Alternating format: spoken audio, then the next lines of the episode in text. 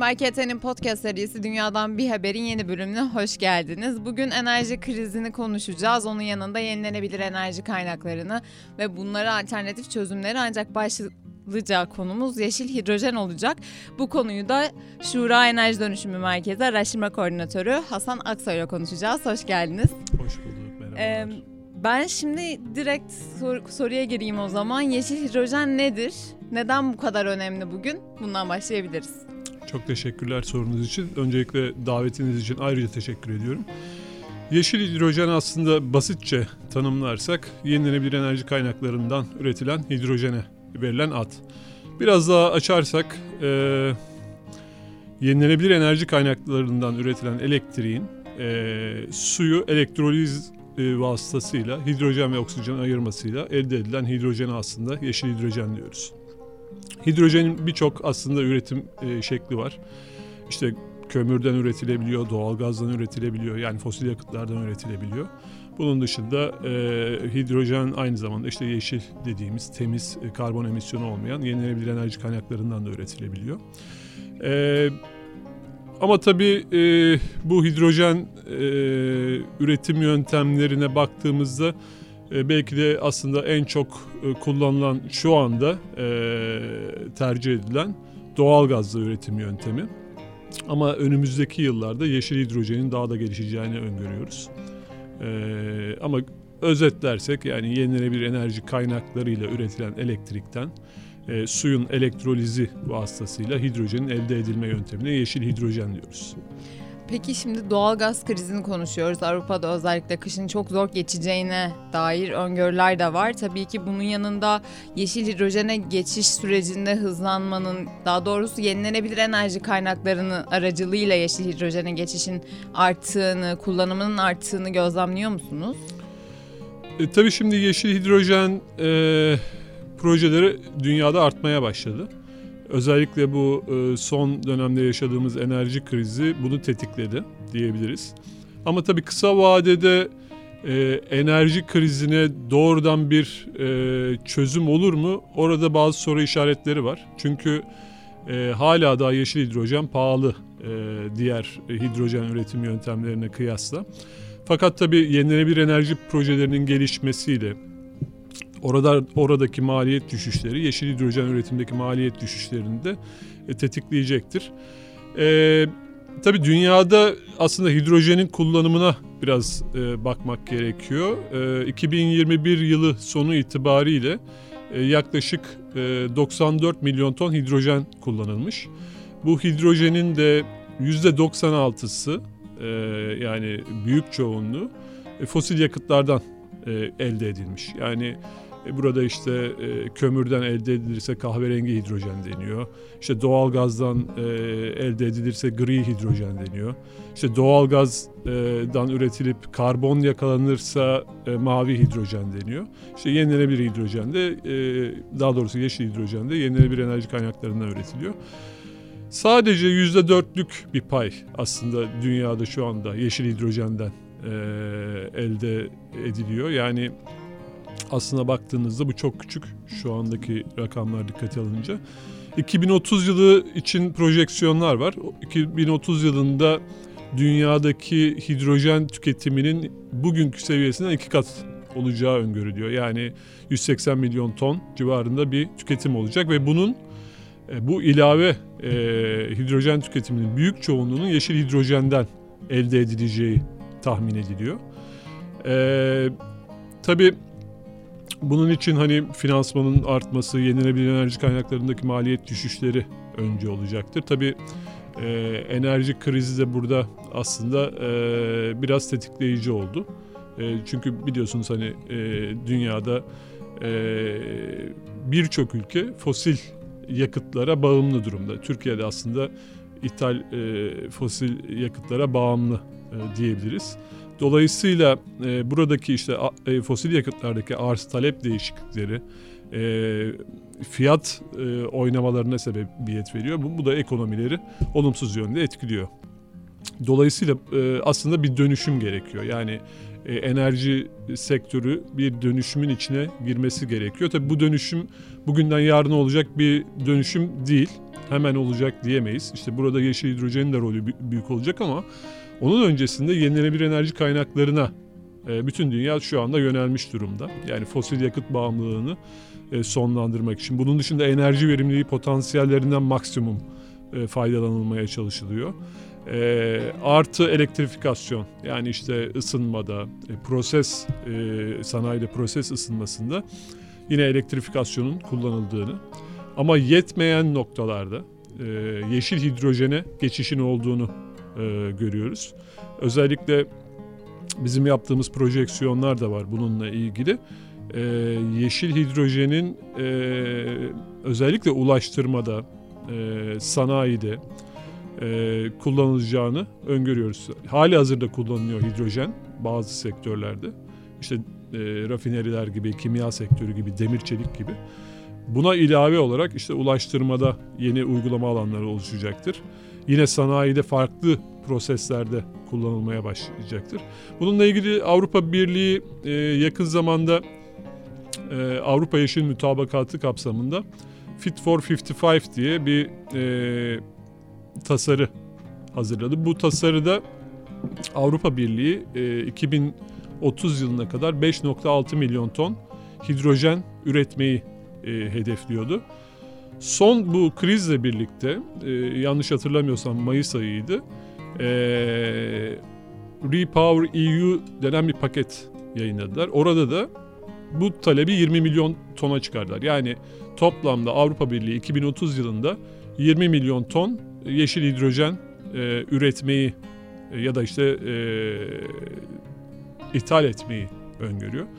Bunun 10 milyon tonunu kendisi üretip diğer 10 milyon tonunu farklı ülkelerden ithal edecek. Yani plan bu şekilde. Bu 10 milyon tonda da aslında Türkiye'nin yani belki de e, hani Türkiye olarak e, ithal edilen ülkelerden biri olabilir. Yani biz Türkiye olarak ihraç edebiliriz bu yeşil hidrojeni e, Avrupa Birliği'ne. Tam o sırada şunu sormak istiyorum. Şimdi enerji krizi nedeniyle Avrupa'nın yeşil ekonomiye geçişini ötelediğini birazcık görüyoruz aslında bazı ekonomi derin Avrupa'daki. Bu noktada Türkiye gibi ülkeler kendilerine nasıl avantaj sağlayabilir yeşil hidrojen üretimi konusunda? E, tabii şimdi Türkiye'nin e, çok önemli avantajları var yeşil hidrojen üretim konusunda. E, öncelikli olarak e, inanılmaz bir yenilenebilir enerji potansiyeline sahibiz. E, güneş olsun, rüzgar olsun, hidroelektrik kaynaklarımız olsun e, yenilenebilir enerji kaynaklarında çok önemli potansiyellerimiz var. Hala kullanmadığımız çok ciddi bir potansiyel var. Bunun dışında e, su konusunda çok zengin bir ülke olmasak da üç tarafı denizlerle çevrili bir ülkeyiz. Ve ilerleyen zamanda belki de e, işte deniz suyunun tuzunun arındırılıp e, normal saf su olarak kullanılması da gündeme gelebilir. Tabii bu ekstra maliyet demek. Ama hali hazırdaki su kaynaklarımız da yeşil hidrojen üretim e, konusunda gayet e, uygun diyebiliriz. E, bizim yaptığımız analizde e, 2050 yılına kadar Türkiye'nin 3.4 milyon tonluk yeşil hidrojen üretim potansiyeli olduğunu gördük. E, bu potansiyelin de e, yaklaşık 2 milyon tonu yurt içinde kendi ihtiyaçlarımız için kullanılabilir. Biliyorsunuz e, Türkiye e, Paris İklim Anlaşması'na taraf oldu ve 2053 net sıfır emisyon hedefi açıkladı. E, ve bu emisyon hedefinin açıklanmasıyla birlikte tabi e, sanayide, işte ulaştırmada ya da işte evlerde e, kullanacağımız fosil yakıtların sıfır emisyona yani temiz yakıtlara dönmesi gerekiyor. Burada işte yeşil hidrojene önemli roller düşecek.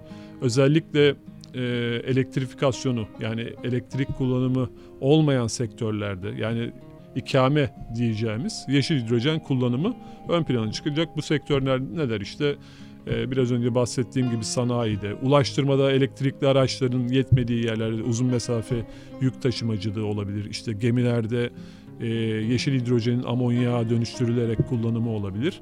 E, sanayide işte biraz önce bahsettiğim gibi demir, çelik, çimento, e, gübre, e, rafinerilerde özellikle kimya sektöründe inanılmaz bir potansiyel var. Bununla ilgili de birçok aslında e, şirketin e, strateji planı e, sunduğunu görüyoruz. E, 2030'a doğru yeşil hidrojen üretim e, potansiyellerini ortaya koy, koyuyorlar. Aslında bu Türkiye'yi de enerji ithalatçısı olma pozisyonundan belki ayrıştırabilir önümüzdeki kesinlikle, zamanlarda. Kesinlikle öyle. Zaten e, işte bizim e, biraz önce bahsettiğim gibi ithal fosil yakıtlara bağımlılığımız çok yüksek. E, dolayısıyla ekonomimiz de bundan olumsuz etkileniyor. Bu aradaki işte fiyat dalgalanmaları fosil yakıtlardaki ekonomimizi e, etkiliyor. Dolayısıyla e, bizim hani ülke olarak bu bağımlılığı azaltmak noktasında işte yenilenebilir enerji, enerji verimliliği potansiyelleri, tasarrufları, e, elektrifikasyon, bunların yetmediği noktada yeşil hidrojene yönelmesi gerekiyor. E, yeşil hidrojen de biraz önce bahsettiğim gibi aslında her yerde kullanılabiliyor. Temiz bir e, kaynak, e, karbon emisyonu yok, e, sudan elde ediliyor e, ve suyun içindeki oksijen ve hidrojen elementleri ayrıştırılıyor ve hidrojen daha sonra proseste yakılarak aslında su buharı ortaya çıkıyor. Yani çok da temiz aslında bir enerji kaynağı. E, dolayısıyla önümüzdeki dönemde Türkiye'nin bu noktada çok avantajları olduğunu aslında görüyoruz. E, maliyet açısından da özellikle güneş ve rüzgar enerji santrallerindeki düşen maliyetler yeşil hidrojen üretim maliyetlerini de aşağı çekecektir. Ee, tabii sadece maliyet açısından da bakmamak lazım. İşte biraz önce bahsettiğim gibi bir de su potansiyeli de e, araştırılması gereken e, bir konu. E, çünkü iklim değişikliği aynı zamanda su kaynaklarının e, durumunu da etkileyecektir. E, buradaki e, yapılan analizler belki ilerleyen zamanda biraz önce bahsettiğim gibi deniz suyunun tuzdan arındırılıp e, hidrojen üretiminde, yeşil hidrojen üretiminde kullanılmasına fayda sağlayabilir. Dediğiniz gibi hem güneşte hem rüzgarda aslında oldukça potansiyeli olan bir ülkeyiz yenilenebilir enerjide. Ancak şimdi yurt dışında baktığımız zaman hangi ülkeler yeşil hidrojen konusunda daha çok yoğun çalışmalar içerisinde? Evet, özellikle e, Avrupa Birliği e, bu konuda öncü diyebiliriz. Ee, Birçok işte e, yeşil hidrojen stratejileri var. Biraz önce bahsettiğim gibi 2030'a kadar 20 milyon ton yeşil hidrojen e, talepleri e, olacak. E, bunun dışında Japonya, Avustralya, e, Kore, Kanada gibi ülkelerde aslında bu hidrojen ticaretinde e, öncülüğü devam ettiriyorlar. Amerika Birleşik Devletleri, Çin. E, tabii Türkiye'nin yani biraz önce bahsettiğim gibi burada avantajları çok fazla. Hem e, Avrupa'ya yakın olması e, bir avantaj hem de biraz önce bahsettiğim gibi tüm yenilenebilir enerji potansiyelleri, su potansiyellerinden dolayı yeşil hidrojende bir hap bir ülke e, ülke olabiliriz önümüzdeki dönemde. Ha, ha, bu sırada AB yeni bölgeler ararken Rusya'dan kesilen gaz akışı nedeniyle Aynen. bir seçenek olabiliriz ama bunun için şu an çok mu erken yoksa e, çünkü herhangi bir şekilde o denli bir sanırım şeyimiz yok, oran yok yeşil hidrojen üretiminde. Çok doğru diyorsunuz. Şu anda neredeyse sıfıra yakın bir yeşil hidrojen üretim e, durumumuz var. Ama şunu duyuyoruz son zamanlarda özellikle pilot projeler başladı hatta bitiyor. E, bunlar ufak ufak da olsa e, yeni gelişmeler. Yani Türkiye'de yeşil hidrojen üretilmeye başlandı diyebiliriz. Ama tabii çok ufak projeler bunlar. Pilot proje dediğimiz.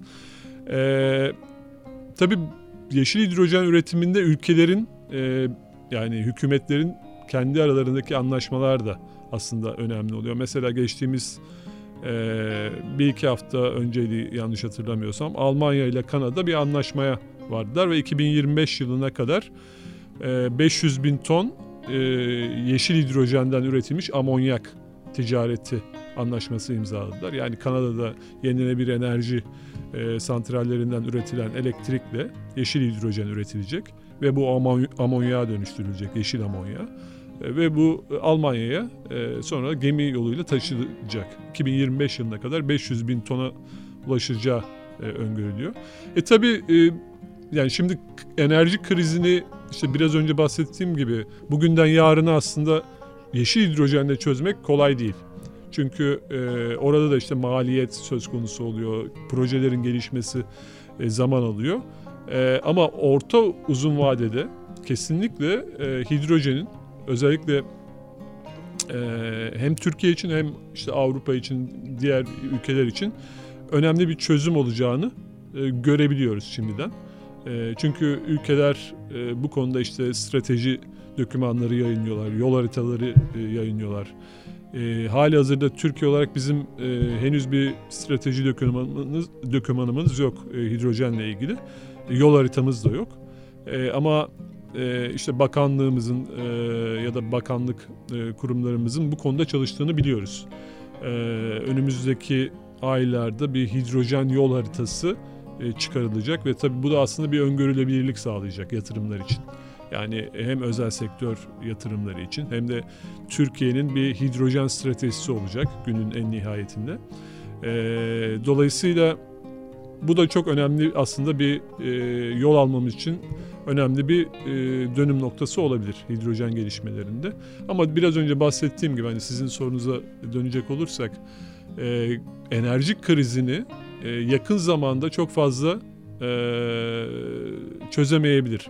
Ama orta uzun vadede çözecektir. Biraz önce bahsettiğim gibi Avrupa Birliği'nin Repower EU paketinde 2030 yılında e, 20 milyon ton yeşil hidrojen e, üretimi olacak ya da işte e, ithalatı da olacak aynı zamanda. Bunun işte Rusya'dan e, ithal edilen 25 ila 50 e, milyar e, metreküplük doğalgaza ikame edileceği söyleniyor. Tabii 2030'a kadar. E, dolayısıyla e, enerji krizi çözümünde de hidrojenin tabii ki yeşil hidrojenin özellikle bir rolü olacak diyebiliriz. Şimdi bir stratejinin gelecek günlerde karşımıza çıkacağından bahsettiniz. Türkiye'de genelde sanayicilerin sorunu zaten bu artan maliyetler, enerji maliyetleri. Onun yanında da ita enerji ithalatçısı bir ülkeyiz aslında ve bu çok önemli de bir fırsat. Ancak bunun üretiminin, yeşil enerji, yeşil hidrojen üretiminin çok çok az olduğunu bahsettiniz. Bunun sebebi nedir peki? Buradaki teşvikler mi az yoksa bu alana yönelik e, talep mi az? Bu noktada bilgi verebilir tabii misiniz? Ki, tabii ki. Yeşil hidrojen aslında tabii yeni yeni gündeme gelen e, bir konu. Bunun nedeni e, tabii e, yıllardır hani e, bunun üzerine teknolojiler var, e, çalışılıyor. E, fakat maliyetler yeni yeni aslında yapılabilir seviyeye geldi. Bunun temel nedeni de yenilenebilir enerji kaynaklarındaki maliyet düşüşleri. Özellikle güneş e, ve rüzgar santrallerindeki maliyet düşüşleri yeşil hidrojen e, üretimini e, feasible yapmaya başladı. Yani yatırım yapılabilir bir seviyeye getirdi. Dolayısıyla en büyük itici güç aslında o. Yani yenilenebilir Maliyetler. enerji maliyetlerin düşüşü. Hı hı. Dolayısıyla yeşil hidrojen üretim maliyetini de düşürdü. E, tabii Türkiye'de şimdi öncelik biraz da e, işte sanayimizde elektrik e, ya da işte enerjinin e, kesilmeden kullanılmasını yani arz arz güvenliği e, diyebiliriz. E, bu noktada e, işte sanayimiz kendi elektriğini üretmeye başladı biliyorsunuz işte çatılarda e, güneş enerji proje güneş panelleri var, güneş enerji projeleri var. E, farklı alanlara kurabiliyorsunuz, mahsuplaşma yapabiliyorsunuz. Evet, teşvikler de o noktada arttı aslında aynen, biraz Aynen daha. öyle, aynen öyle. E, dolayısıyla e, burada gelişmeler hız kazanıyor. Bunun dışında yavaş yavaş tabii biliyorsunuz sınırda karbon düzenleme mekanizması yakın zamanda yani yakın zaman dediğim 2026 yılında başlaması öngörülüyor. Burada yine Avrupa Birliği özellikle ithal ettiği ülkelerden işte herhangi bir malı ithal ettiği ülkelere vergi vergi karbon vergisi e, koyması gündemde. Dolayısıyla bizim sanayimizin rekabetçiliğini arttırması için e, yeşil e, daha doğrusu temiz enerji kaynaklarına geçişinin hızlandırması gerekiyor. Burada işte biraz önce bahsettiğim gibi sanayide aslında yeşil hidrojen birçok yerde kullanılmaya başlanacak. Bununla ilgili duyuyoruz. Hani birçok e, şirket aslında bu konuda çalışmaya başladı. Yeşil hidrojen işte nasıl kurabiliriz tesisi, nasıl üretebiliriz, maliyeti ne olur, nereye işte kendi ihtiyacımızı karşıladıktan sonra nereye satabiliriz. Bununla ilgili araştırmalara başladılar. Bize de geliyorlar, e, soruyorlar sağ olsunlar. E, genel olarak yani önümüzdeki dönemde hız kazanacağını özellikle bu işte strateji ilgi de var bu arada. Tabii tabii çok ilgi var. Kadarıyla. Çok ilgi var. E, çok ilgi var. E, önümüzdeki dönemde işte strateji belgesinin yayınlanmasıyla e, bunun çok daha hızlanacağını öngörüyoruz. Çünkü dediğim gibi e, iki hedef var. Birisi enerjide dışa bağımlılığı e, azaltmak hatta sıfıra düşürmek. İkincisi karbon emisyonlarında 2053'e kadar net sıfıra ulaşmak. Yani fosil yakıt e, bağımlılığımızı e, ortadan kaldırmak. Dolayısıyla tüm denkleme baktığınızda aslında e, yapılacaklar belli. Yenilenebilir enerji kaynakları, enerji verimliliği potansiyellerinin kullanılması, elektrifikasyon ve yeşil hidrojen gibi e, duruyor ilk etapta. Dediğiniz gibi aslında konuşmamızın başından da e, söylediğiniz her şeyi bu yol haritasıyla hareket ettiğimizde e, ithalatçı konumundan ihracatçı boyutuna bile geçebilmemiz mümkün. Kesinlikle. Bence güzel bir giriş oldu. Ben çok teşekkür ediyorum size programımıza katıldığınız için. Şura Enerji Dönüşüm Merkezi Araştırma Koordinatörü Hasan Aksoy'laydık. Bir sonraki bölümde görüşünceye dek hoşçakalın.